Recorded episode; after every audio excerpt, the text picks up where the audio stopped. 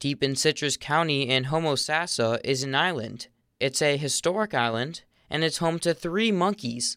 But right now, they're on a little getaway in Brooksville, as the island is in disrepair. Citrus County Tourist Development Director John Pricher says it's been battered by storms over the years. Well, it's it's been a structure, and it just it obviously it, there's not a whole lot of protection from the weather. So over the years, and the number of storms that have come through, it just it just has gotten battered. But help is on the way. The Citrus Board of County Commissioners is giving $98,000 to the Primate Paradise for repairs. The price might be steep, but to Citrus County District 2 County Commissioner Diana Finegan, it's worth it. I grew up in Citrus County and I've always known about the monkeys and I knew that they were beloved.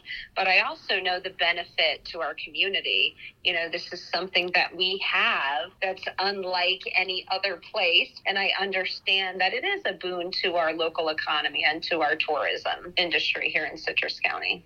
The money will be used to bring the island up to code. The U.S. Department of Agriculture, along with the Florida Fish and Wildlife Conservation, is forcing Monkey Island to be built more like a zoo. This means the monkeys will get a brand new HVAC system built into their home. Pricher says repairs should finish in about six months. Ebony, Ralph, and Emily, Monkey Island's three residents, would return home shortly after.